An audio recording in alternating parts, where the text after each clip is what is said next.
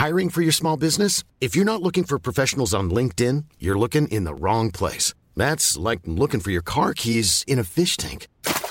LinkedIn helps you hire professionals you can't find anywhere else, even those who aren't actively searching for a new job but might be open to the perfect role. In a given month, over 70% of LinkedIn users don't even visit other leading job sites. So start looking in the right place. With LinkedIn, you can hire professionals like a professional. Post your free job on linkedin.com slash people today. Hey there, it's Michele Norris. I'm host of a podcast called Your Mama's Kitchen. When I travel, I'm usually looking for a way to find a taste of home when I'm not at home. And one of the things I love to do when I am at home is entertain. And Airbnb allows me to do that. When I was in California recently, I rented a house that had a great kitchen. And when we were sitting around the table, we we're all thinking, we're in someone else's house. Someone could be in all of our homes as well. If you have a home, but you're not always at home, you have an Airbnb. Your home might be worth more than you think. Find out how much at airbnb.com/slash host. Down the block, Andrew John. Inside for Albert. Albert will score. Albert will score. Newcastle have won the Grand Final.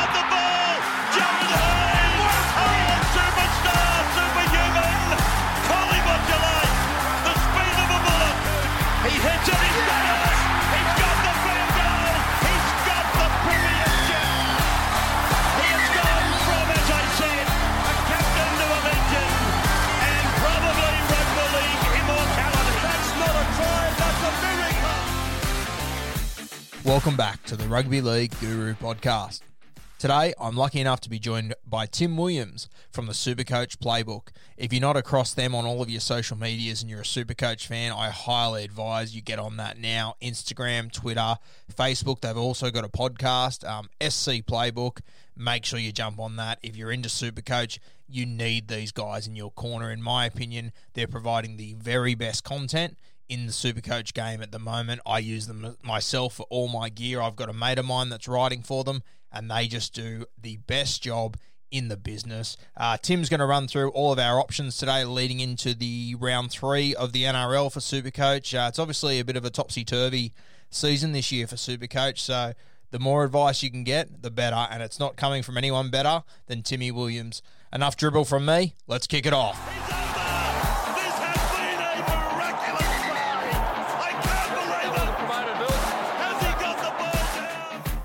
Tim, welcome on, mate. How are we? Very good, Guru. Thanks for having me, mate. Appreciate the call up. It's a pleasure. Pleasure. Tell me about the Supercoach playbook. I think you've got some of the best content in the Supercoach game at the moment. Tell me how, how did it all start? Mate, um, so basically, I'd been working at the Telegraph um, as a journalist, a lot of digital sort of stuff um, for five years, and, and finished up there at the end of end of last year in December. Um, the the weekend work got a little bit too much for me, missing out on, on beers on the weekends with a few mates. The the lack of socialising, as great a job as it was, and how lucky I was, but um, yeah. So from there, I decided to. I love my super coach, obviously, in my my rugby league. So decided to get the the super coach playbook happening and get a bit of a website and content out there and a podcast starting up as well. And it, it's all been pretty. I mean, aside from the whole worldwide pandemic that's stopped the footy season, it's all been pretty smooth sailing so far. And mate, I'll, I'll put it down to without sounding like a cop out, the the whole Supercoach community are. They're very generous, and, and I mean pages like yourself and a few of the other the big ones out there have given me a, lot of support in in getting a few followers, and um, yeah, so I've been quite lucky. Mate, I imagine it's been a pretty busy few months for you then. It has, mate. Yeah, th- things are going quite well uh, for the first couple of rounds of the season and throughout the pre-season, and I've sort of I tried to make an effort to keep the content going throughout the the postponed season. You know, it was pretty troubling times for everyone and a bit of worry, and there's a lack of sort of decent footy content out there. So um, myself and, and a few of the contributors for the playbook, we've got um, the guys who came first and second last year, a few Raiders boys in there as well, just to try and get some sort of stuff out there to give give people something to read and look forward to coming back into the season. So it has been tough and, and a little bit hard at times to find motivation, but yeah, so far so good. We're nearly there. Now, uh, people can subscribe to the playbook. If I'm a subscriber, what do I get, mate? Mate, so the big one is um, just the, the premium content. So No, I mean, if, if we're punching out sort of 15 stories a week, maybe three or four, maybe five of them will be for subscribers only. And I'm a little bit wary of, of locking up too much content because, I mean, I, there's a, I, I like to think a lot of the content's pretty decent and I don't want to exclude people from it. But, um, you know, if I can get a few subscriptions on board, it, it's money that I can throw back into the website. Um, to get more content from the contributors and whatnot. So I think it's hopefully for the better. But yeah, mainly just extra content throughout the week. We've got we've got a forum going up, a Q&A type thing onto the website this week or next week um, to make sure they get a bit of a, you know, a bit of inter- interaction between fans on Supercoach. But there'll be a subscriber section to that as well that we can make sure the subscribers get their questions answered as well, which we've been doing pretty well so far. But that'll make sure of it. Um, and then next year we've got a bit of a prize for whoever finishes the top of our um, unlimited group, a bit of a Raiders game day package for a game of choice for the, the winning subscriber. Um, get them to a game, hopefully meet the boys, hopefully get them into the sheds, sign Raiders jersey, that sort of stuff. So hopefully a bit to offer there, mate. Mate, one of uh, one of my mates that's riding for you, he's going to be very keen on that prize, just quietly. Mate, there's a few people keen on the old the old Raiders prize. So we've um, there's, there's some flights in there as well. If it's an interstate winner from outside of New South Wales, get in there. But um, yeah, there's a few Raiders fans who are, who are pretty keen on that one. So if, I hope it does go to a Raiders fan as a Raider myself. If you're um if you're listening now and you're you know you're not onto the Supercoach playbook yet, I heavily advise you dive into it. They've got the best content in the Supercoach business at the moment, in my opinion. Where can they find you, mate? Guru, we're um, at scplaybook.com.au uh, is the website, and the majority would go through there. Um, got a podcast on all the sort, sort of major channels there on Spotify and Apple. Um, and then we're on Facebook, Instagram, and, and Twitter at SC Playbook One. You were um, you were the new kid on the block this year, and you uh, you managed to snag a spot in a uh, in the inaugural champions draft comp that uh, I'm also featured in. Bunch of dickheads acting like they know what they're doing. how did you How did you find that experience? Mate, very excited to get the call up. I was I was a little bit disappointed that the actual draft night didn't happen at a pub over a few schooners, but when you've got people from all over the country, it's not quite possible, I suppose. Mate, it was it was one hell of a cracking night though. I thoroughly enjoyed it. Um, how, how did your team turn out? Pretty good. Uh, we we copped a bit of a bit of stick, so I'm doing it. I've been more of a, a, classic player or overall player across the years. I've done draft the last few years and hooked into it the last um, couple of years. But the Supercoach Spy, who, who's a contributor for me, absolutely lives and breathes it. So he's been doing it with me and pretty happy with the side. But yeah, cop stick. We went Cam Smith as I think our fourth pick. We had a to determine the order. It was at the Perth Nines we had to draw names out of a hat, I think it was, and you got your team, and we ended up with the Cowboys. So we got to pick where we started. We were either going to go with the first pick to obviously lock in Damien Cook, who looked the safe bet in a shallow hooking position. But we figured if we could get Cam Smith at three or four and solidify the hooking spot, we could load up in a bit later pick. So went him over Taumalolo, which is looking iffy at the moment, but Smithy's been a pretty good start. Um, we had a bit of word that Harry Grant was pretty well locked in to make that Tiger switch. So we got him in earlier than expect than we probably should have as well. And now that he's starting at the Tigers, by the sounds of hopefully playing 80 minutes, um, bit of bit of leverage to make a nice trade there in the next couple of weeks. I'm hoping. I'll be honest with you, mate. I um I had my heart set on Harry Grant in that draft, and you blokes went early, and it meant that I couldn't get him. And I, funnily enough, we did ours. Was ours on the Thursday night? Yeah, Thursday. Thursday night. So I was down the coast in Kiama. I locked myself in a in a room away from all the other boys. I did that one on the Thursday night, and then Saturday I, I had my draft with my mates, and I, I think I ended up going Harry Grant in a 14 man comp around round five or round six. I went really early on him. I was just confident this move was going to go through, and fuck, I, I copped some shit in the room that day. But it's uh, mate, it's looking good now. I'm so excited to see him run around. Mate, we, we scared you off with the uh, the early move on him the night before, and then you had to had to jump in a bit early the next night. It was scrambling, and then as soon as I picked him, I looked around the room at the faces, and I went, "Nah, I was the only one that had my eyes on him." Good, mate. The Great. on him are absolutely huge, and Walson Carlos, who came who came runner up last year in overall Super Coach, absolute footy whiz. He's done a bit with Queensland Cup and was a decent footballer himself. he lives up in Queensland and he's seen a lot of Harry Green in the Queensland Cup. Reckons the kid is an absolute freak. His stats out of Queensland Cup last year were like 20 plus tries here, stack of tries, line break. So he's a running hooker. Um, so there'll be plenty of attack coming with him as well, I think. Yeah, I've um I probably haven't seen as much of him as Carlos has, but uh, mate, I've watched probably ten games of his, and I've been absolutely blown away. I, I think he's going to be a special footballer for a long time.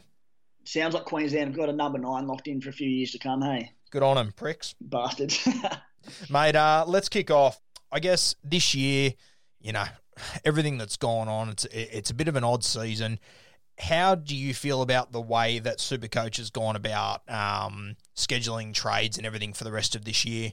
I'm not completely on board with it in that they've kept a maximum trade. So you've still got the 37 trades for the year, which I think is too many for a couple of reasons. In that, I mean, the reason we have a lot of trades is to navigate through that origin period where there's the byes, there's players getting rested.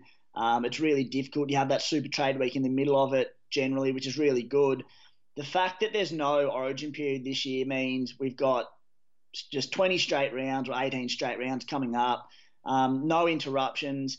I don't think you need all those trades. Um, there's no there's no value in saving trades now. You can just go gung ho with it. Um, the fact that they've brought the super trade round through to round three was obviously a good move with a lot of happening over the last couple of months. Um, in saying all that, I can understand why they've done it. You know, I'm sure the newspaper or News Corp itself has taken a, a hit over the last couple of months, like a lot of other industries. Um, and they want to keep people engaged with Supercoach for as long as possible, rather than people running out with four or five rounds to go. It'll keep people in the game on the website. Um, so I can see why they've done it, but it, it'll be an interesting year because it's basically a head-to-head competition this year, as opposed to when you when you're doing overall and you plan for these byes and you can knock off almost three quarters of the people who enter Supercoach, um, it is pretty much just who gets the best team the quickest and jags a few nice pods. Mate, you mentioned there the uh, the no origin planning. Do you now look at the strength of schedule for the guys in your team, and is that a big factor now, or do you not look into that um, that as much? I look into it even more now because, and it goes back to having all these trades at our disposal. We've got previous years, like you, you, might have a team like Melbourne who are coming up against the Titans and the Warriors, um, and there might be a guy like I don't know, maybe Vunivalu, for example, who you'd be on right. He could go ham this next couple of weeks, bag a stack, bag a stack of tries, and get a lot of points there. Um, previous years, it wouldn't be worth two trades to get him in, and he's a loose example, but because we've got so many to use, I think you can target these short term fixtures and get people in for a two, three week hit, utilize that, bank the points, and get rid of them. So I think, yeah, strength of schedule becomes even more important than normal. I think over the next eight weeks, um, you know, every Supercoach player is going to have to make a decision that I think we're only going to know the correct way to go about it in hindsight. It's are the next eight weeks about scoring points or making money for you? Which avenue are you taking? Look, it's a tough one, and one thing I've learned talking to to Des and Walson, who yeah, who were one and two last year, and listening to past Supercoach champions, is personally have probably put a bit too much emphasis on making money and having a massive squad value by the end of the year to have a gun side. It's all good and well, but you're giving up a lot of points in the meantime. Um, and them two guys have said to me last year, they just put all the focus on if it came down to a 50 50 decision of points v um, cash generation. They went with points every time. And yes, you're setting yourself up for potentially, uh, it's a bit riskier, but you're banking so many extra points. Um, so uh, the way I'm leaning now is, you know, don't go too crazy with it, but take the points over the cash generation every time. And yeah, and, and an example of that for the moment is someone like Harry Grant, who we just spoke about, who we think is going to come in and kill it. The hype's there people are talking about getting him in over Blayke Brailey, who has the big negative break even. He's going to make a lot of coin um, for round three, which seems stupid, but you know, if Harry Grant outscores Brailey by 30, 40 points for the next two weeks, you know, pretty invaluable sort of stuff there. Tell me, mate, tell me if you agree with this statement or not that this year, because of the shortened round, because everyone's got so many trades, that luck is going to play a bigger factor than ever before. Absolutely, yeah, definitely, and the same that goes back to, you know, the diehard super coaches can sl- start slowly and bank on making up ground over the origin period because they plan for that. They have players on the park in those major bye rounds. That's where you do do your legwork. This year, it's just head to head. Like it's how good's your team. You're always going to have 17 on the park, so it's going to be an extremely tough year. And past years where you might aim to finish, you know, top 500 or top 1,000, um, there's going to be a lot of disappointed diehard super coaches out there. I think um, I think they've done it, and I, you know, as you said before, I understand why they've done it, but I think they've really done the die-hard Supercoach fans a massive disservice this year. The way that it's going to play out. Absolutely, they have, and it's and I don't think it's worth kicking up a stink about. I've seen a few people whinge about it and moan, but look, with the way this year's going, we should be learning not to whinge about too much. You know, the NRL of the fact that there's no origin until after the season, there's no byes. News Corp, who obviously run the game, they can't have planned for any of that. They're trying to keep people interested. And as far as logic goes, you throw that out the window this year. It's just a one off year. It's crazy time. So it is a bit of a disservice, but I don't think they had much of a choice, to be honest. Yeah, it's just yeah. going to be an absolute lottery, isn't it? It is, and it, as I said, it'll be whoever gets their their gun 17 as quick as they can. Um, nailing captains will be more important than ever, and I think you'll find come around sort of eight or nine teams are going to be extremely similar. Um, so you, if you nail a couple of pods in that time, it's they're going to be more important than ever as well. Mitchell's inside the 30. Look at this young athlete. Tell me about uh, the centre wing position. I think um, it's it's by far and away the most difficult position to try and sort out this year. If you um, if you're looking into your crystal ball, you get to the last few weeks of Supercoach. Who are your ideal four centre wings you see as the end goal? Uh, look, very tough one. Um, this will be controversial, but I think by the end of season, Latrell Mitchell will be in there. Completely agree. Um, and yep. and I just think he'll find his groove at fullback. I don't think he's a fullback personally. I don't think he has the ball playing ability or the work ethic to do it. But he's still probably the premier centre wing player in Supercoach. At the moment, he's not. But when he gets his match fitness up and yeah finds his groove, I think he'll be in there come end of season. He's um he's one in draft comps too. If you know, I'd be looking to trade up for him at the moment. I'd be backing him in to come good at the end of the year. If your team's sitting pretty and you're pretty confident you can make the eight or whatever your comp is, I think he's a big wild card to have in your side now. Absolutely is. Yeah.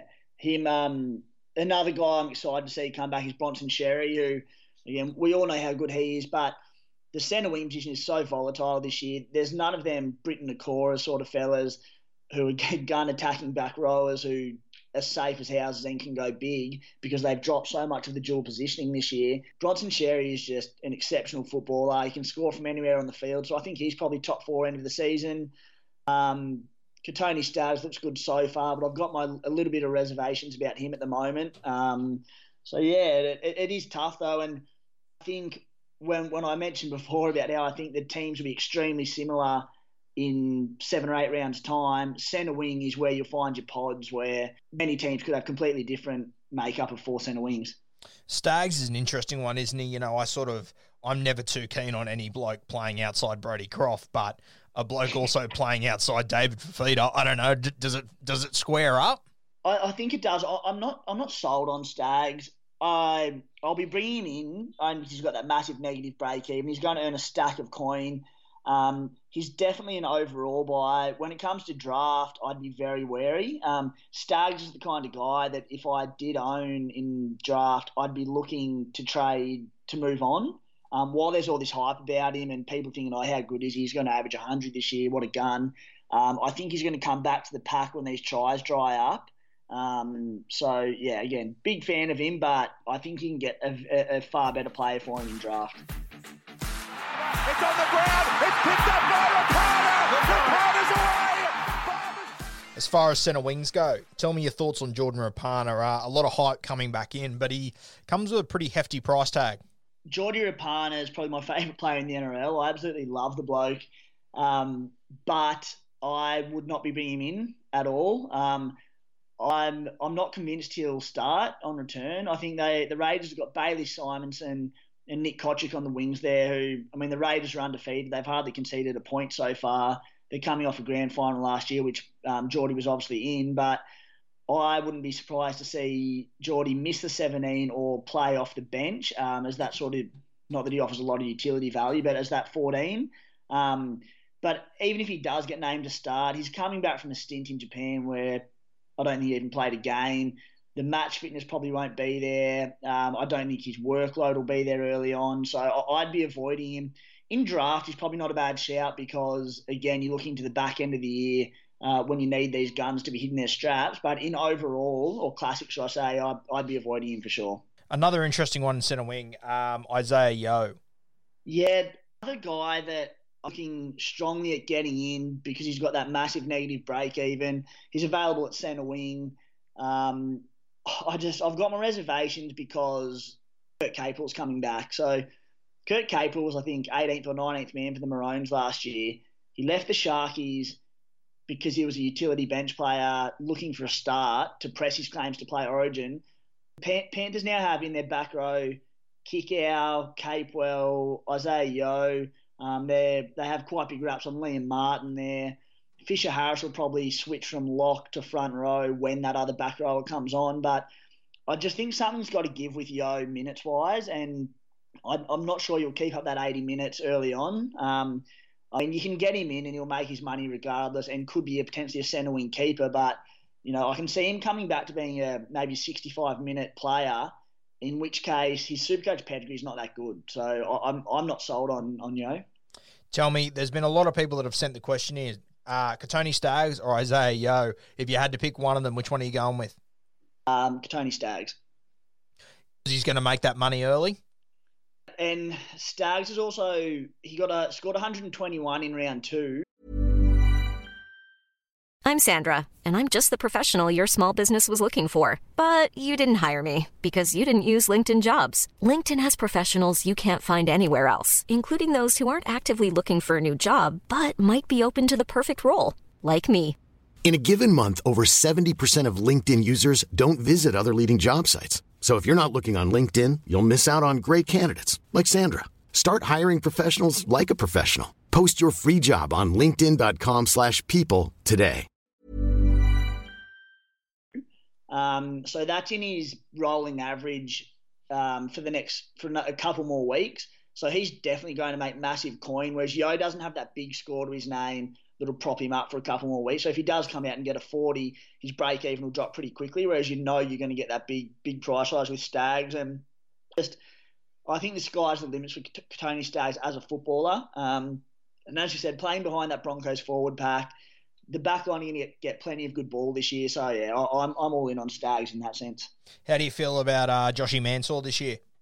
I love him. Yeah, I think he's he's back to his beastly best. He's averaging, I think, about 72, pretty big negative break even. He's only a bit over 400k.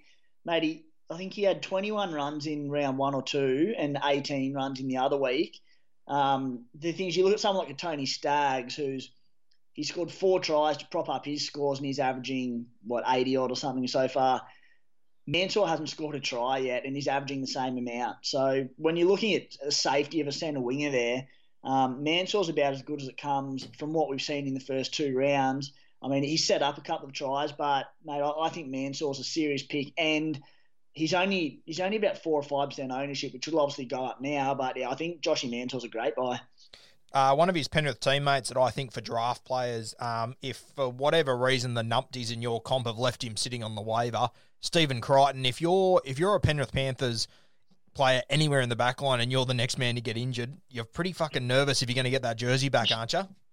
Mate, you're not wrong. He looks the goods, doesn't he? Like I know there's that video floating around of him. I'm not, not sure if it was round one or two where he came off the bench and the camera was sitting on him. His first touch, he scored a try. He looks the goods. And, and I mean, probably the other one for drafties is when you talk about guys who are looking good after two weeks and guys who probably aren't looking as good, at least scoring wise. Um, Brian To'o is a guy that you can maybe pick up with a cheapest trade. Um, and a guy who's been really flat the opening two weeks at the Bunnies, who you might be able to get really cheap, is um, Braidon Burns. I mean, certainly not in um, classic mode, but in draft super coach, I think they're two guys that you can target and maybe get away with pretty pretty cheaply. Especially with the rumours, I like I personally don't think Latrell's going back to centre, but if you can convince whoever's got Braidon Burns in your comp that there's a good chance Latrell goes back to centre. Fucking tell them he's overweight, tell them he's lazy, sell them whatever you fucking need to. If you yeah. can get your hands on Braidon Burns, I, I believe he's going to bounce back. I love Braidon Burns. I think he's one of the premier centres um, in the game. He, he's just waiting to get a good injury run. If you can get your hands on Burns, it's a good little get, isn't it? Yeah, I'm with you. And, and the big thing there as well, playing that left edge outside Cody Walker, like I, I'm not sure there's a better place to be in the NRL than on that Bunnies left edge outside Cody because, I mean, I know Cody's got a few things going on at the moment as well, so he might not even be there for round three. Who knows what'll happen? But, geez, there's some points down that edge, and, and Burns will bounce back. So, yeah, try and get him if you can. Towards the short side, Ponga stepping beautifully back, still going. Kalyn Ponga steps back five of them. What about the footwork from the Newcastle number one? We see Tell me, uh, I've got a question here from Jim on Instagram. He asked me, um, should I trade out Kalyn Ponga? What are your thoughts? Absolutely not. I think are thinking outside the square because they've had so much time to think about things. People are overthinking things big time, um, and they're worried about chasing points and, and catching up ground. He's, he's missing for one week. He's averaging over 80. He's been on fire the first two rounds, and people are looking at getting in Teddy and um, Tommy Trbojevic and whatnot, who are set to drop a heap of coin. Ponga comes back. He's got, going to make some money. Um, he does come back for a game against the Raiders, which will be tough for him. But I think people that want to trade Ponga are, I just think they're plotless a little bit. So I'd, I'd be holding for sure. Well I own him and I am holding. Even with the extra trades and that Canberra game coming up, you don't see the sense in it?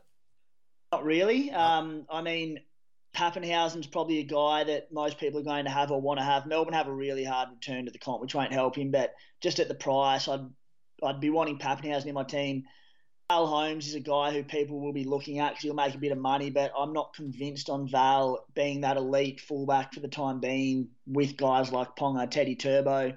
Um, I just I, am happy with Ponga in my team, and anyone that wants to sell him, I can't wait to see it. I think there's guys like Nathan Cleary missing two weeks. Dave Fifita, who sounds like he'll be two or three weeks minimum. Um, I'd be looking to trade them before I'd trade Ponga. That was my next question. Should I trade Nathan Cleary? Had Cleary? Oh, sorry, do you have Cleary now? Yeah, I do, and that that frustrated the shit out of me, Cleary, because he's only about fourteen percent ownership, and he went nuts the first two weeks. Um, got Billy Walters as my other halfback, who I don't think will be named in the 17 at the Tigers with Harry Grant there now. Um, so it's a bit frustrating, but there are a lot of people running that combination, and they're if they want to play in halfback, they're, they're going to have to move one of them on. So I think I'll be forced to move on Cleary for a couple of weeks, probably maybe Scott Drinkwater, maybe Connor Watson if he gets that sole hooking role. Um, if you do have a, someone like Mitchy Moses or a good uh, reserve halfback, I can see why you'd hold Cleary. But with all these trades available, get someone in who can we spoke before about points versus cash. Just get those points um, for the 600k that he's worth. Imagine uh, 10 good sorts in your house being the biggest problem you've got. Hey, that's what I said. I mean, I, I don't condone, condone what he did as a footy fan, but everyone's coming out saying, what an idiot. Why would he do this? Like, what a knob. I'm like, I can tell you a few good reasons why he'd do it. I could give you ten good reasons without a doubt. All right, let's uh let's have a look at. We spoke about him earlier. Is Harry Grant what you consider to be a must have, or are people silly to dive on him right now? I think people are silly to dive on now. Um, and I mean, just look at Blayke Brailey, who's averaging over 40, hasn't set the world alight, but he's playing 80 minutes. He's got a break even of negative 20 odd, so he's going to make a stack of coin. You know, Harry Grant, there's all this hype about him, but at the end of the day, he's played, what, a couple of NRL games. Um, he's had a new club, a new structure get a free look at him before his price is going to change. So I don't see why you'd need to jump on him early. And I know I mentioned before that it is an option to go him early, but I'll be waiting at least a week, getting the price rise from Brailey, probably two weeks worth. Um, the only reason I'd jump on him before his first price rise is I think the Tigers have got the Titans in round four, um, which could be really, really good for Grant. So I'll, he will be a must have. Um, And in round five, that trade from Brailey to Grant will be the most popular trade in Supercoach. How many uh, how many minutes are you expecting for Harry Grant over the next few weeks? I think he'll be an 80 minute player. Straight Um, away? Yeah, I think he will. I'm not sold on that because I don't know where his fitness is at, but on all accounts, he's extremely fit. He's extremely professional in the way he trains and whatnot. Um, I know Bellamy loved him down in Melbourne. Madge loves him at the Tigers by the sounds of it. So he, I think he'll come in and play 80. Madge also likes playing the four forward bench and an 80 minute hooker when he can. Um, because of injuries to Jacob Liddle and a couple of other blokes, he hasn't been able to the last couple of years. But yeah, I think he'll come in and play 80. I'd just like to point out before you listen to the next two or three minutes of uh, chat from the two of us that we recorded this about two hours before the Andrew McCullough signing uh, for Newcastle broke. So um, still, still pretty relevant Chuck, with with Connor Watson. Uh, you know, as per usual with Connor Watson, he is one injury away from being an absolute super coach superstar. So if you've got Connor Watson, I still wouldn't panic. You're still playing the long game, but be patient. Um, you know, it only takes one injury in that side, and Connor Watson has a starting spot somewhere. And when he is playing, he is incredible. And quite often, you know, if they're playing a Gold Coast Titans or one of the teams that's not as strong defensively, you can normally put him in your side off your bench because he'll come on and he will have impact. Tell me about another guy. He's um he's extremely relevant right now in both classic and draft. Connor Watson. Yeah, Watson's a guy I'm eyeing off big time. Um, break even is about 30 odd, so you can afford to wait a week on him if you want to um, and have a bit of a look at him. But I'm a bit worried. I think it was this morning um, I saw the Knights were granted an exemption by the NRL for Chris Randall to play. He must have been outside the top 25 or 30. Um, so the fact that they've gone and got that suggests that Randall will probably be named at 14 and Watson will start but not play the 80. Um, Watson might still be a buy, but if he's not playing 80, you, there's no reason to jump on him just yet. So we'll get team this Tuesday next week, and if there's no hooker on the bench, no Randall, I think Watson absolutely you can get him at five eight. Um, good replacement for Cleary if you've got the jewels there. But if Randall's on the bench, I'd, I'd probably be waiting a little bit. In um in your draft comps, I think Connor Watson, even if he's not doing 80, if he's giving you 55 minutes plus, I think he is a huge target. I would be trading up for him. Absolutely. Hey, he, I think he played eight games at hooker, 80 minute games at hooker for the Knights last year. In the back end of last year, an average like 75, 80 points or something. He's just like, he just loves running the ball. Um, and that's what you want from your hooker. Gets to the stack of work. So, yeah, in draft, I think do everything you can can to get him. And he's also another one, you know, um, Jayden Brailey's out long term. So, even if he's not an 80 minute hooker yet, there's every chance that they'll they'll turn him into an 80 minute hooker when match fitness permits in a month or so. Yeah, he's um I had him in my draft team last year and you know, I spent half the season just praying for an injury in that team somewhere. Then he finally got his chance, and fuck, when he's playing nine, I don't know if there's if he, if you guaranteed me he would play eighty minutes. There's not many hookers I'd rather have in my team than um, Connor Watson. Mate, owning him in the back end of last year would have been gold for you. It was huge. Yeah, didn't still still lost in the grand final, but it was nice to make another appearance. Love a bridesmaid. Fuck me. Um, let's have a look at now. Talking about Harry Grant there. Um, as I said in my draft, I took him pretty early, and then I've sort of got this 25 minute period from my draft night where I just think, fuck, I didn't want to do that at all before I came into it, but I got excited and did it. I drafted both of the Leilua brothers, which I took Lucy, and then I got to the next round, and Joey was still there, and I thought, fuck it, there's no point putting a toe into the water. I might as well bomb in. So I've got both of them. How do you see that right side going? Um, mate, I I'm so skeptical. Um, the way we saw BJ, who came out and said he was the best centre in the NRL before round one, I don't know if he's in the top 15 centres in the NRL purely because of his defence. We know what he can do in attack. Um, he had a crack the first few rounds. He was he was taking fair few runs and, and looking very much interested, but. Madge Maguire isn't going to worry about the price tag he's got on Joey Leilua. he his defense was horrendous there. Luciano not as bad, but you put them two together on that edge. Um, is probably not the strongest doesn't have the strongest defensive read on him either. Yeah, Nofoaluma doesn't help the cause at all. nah, and it's so it's just a recipe for disaster. And look, to be honest, wouldn't see me surprise me to see BJ play a bit of reserve grade at some. Well, there is no reserve grade, so um, be dropped out of the 17 at some point. Um, Luciano, on the other hand, I mean, he's going nuts. He's playing 80 minutes, scores inflated by a couple of tries, but he does look the good. So again, I've got my reservations if Mads will stick with him as an 80 minute player, but uh, from what we've seen so far, happy days. Lucy's done really well, but I must say I was a little bit disappointed by his scores from the first two weeks, considering he play, played 80 and I, I think he scored one try, yeah? Might have even been two tries. Two, yeah. Like I, I, I, sort of thought his base would be a little bit higher than what it was, but I mean, he's in a new team. He's still getting used to that system. You know, I'm sure yeah. that his combination with Benji will only get better and better. Yeah. Um, but yeah, I was a little bit disappointed first two weeks, but I'm happy to. Uh, well, I've got no fucking choices in my draft team, so I'm in there for the long haul. Yeah, the, the interesting one with Luch was his base isn't too bad. It's sort of early to about mid 40s, I think, but off the top of my head, I could be wrong here, but I don't think he had any offloads, which is very surprising for him. So hopefully, yeah, get to the arm free a little bit more when they come back. Straight through, Papenhuyzen. Here's the rookie. I'll put down the glasses. He's off, but he's gone. Who are the? Um, if you had to name me five players that are absolute must-haves, if if there's five guys that you started the season without that you're, you're you're someone playing Supercoach out there that you've now got these five trades this week to go fuck. I need to get this shit sorted. Who are the five guys you must have in your team, in your opinion? Api Koroisau is the obvious one. Yep. Um, I don't think um, I don't think Blayke Brailey's too far off it either. I think the Api and Blayke Brailey hooking combination you have to have at the moment. Um, Jason Taumalolo is looking about as good as you can look as well have said David Fifita until he got injured because he's cheap as chips for what he's doing. Um, I think Papenhuyzen, who's been a little bit underwhelming, but he's averaging 50 odd, and I don't think he has an attacking stat to his name. He's running a stupid amount.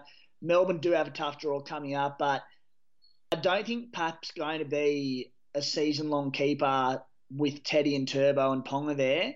But at the moment, at 500k, I think you've got to have him. I think Papenhuyzen, that game against Manly, if they were playing any other team other than Manly, he would have scored three tries that afternoon.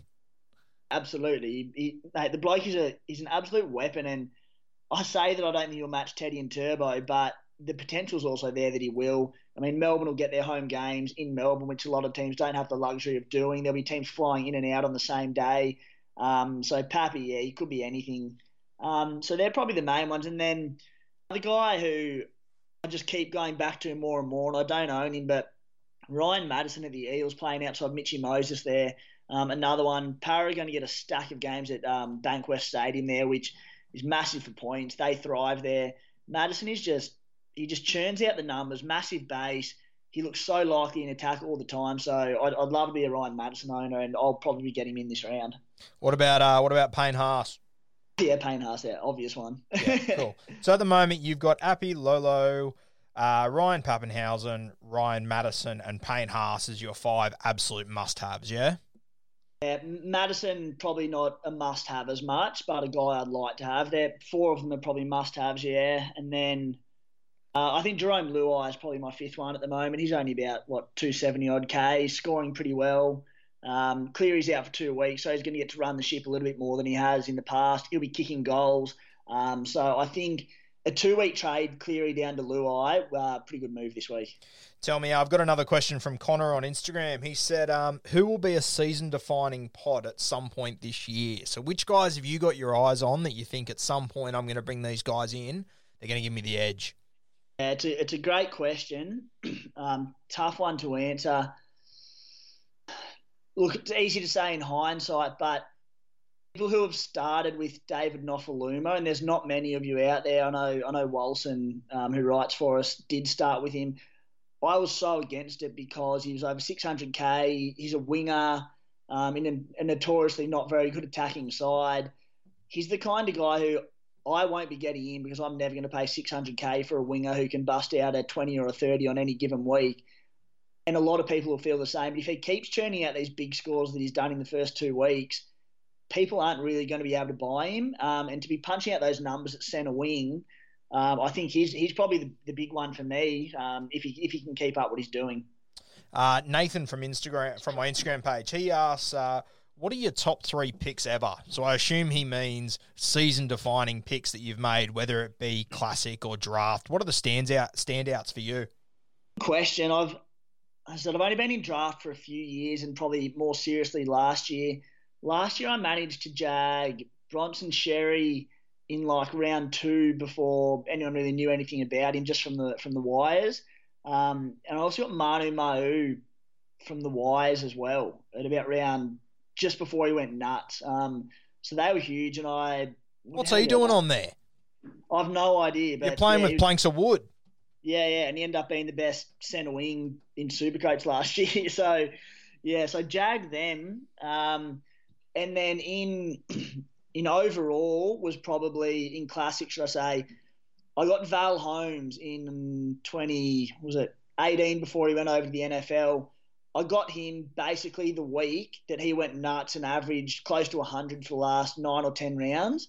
Um, and that propped me up into the top, I think, five or 600 to finish the year um, purely off the back of Val. I think he was available at centre wing as well, so I'd probably have to go yeah with Val. One of uh, one of the boys in my draft comp that same year, he got Val in, and he, he was sitting he was sitting at, a, at around the five six hundred mark or something like that, and he um he brought Val in the exact same time you're talking about, timed it perfectly, and he ended up finishing. I, I think he was 88th that year, and just puts it all down to Val. He just absolutely blitzed it that year with the Sharks. If you, time the Val move there, there's there was a couple of thousand different in where you finished at that season, so it was huge. Mate, uh, it's been a pleasure having you on. As I said at the start of the podcast, um, if you're a Supercoach fan, you're listening right now, you need to get around the Supercoach playbook, your Facebook, your Instagram, your Twitter. Jump on the website. Um, subscription, it's only $30, and the amount of content you're getting out of these guys is it defies belief, mate. I, I congratulate you on all you've done, and it, it's come at a fucking terrible time. I'm feeling it as well with my page. I respect you so much for what you've done over the last few months and how you keep on tracking. Um, I, we didn't mention it earlier, but the people that have subscribed, what's happening to them?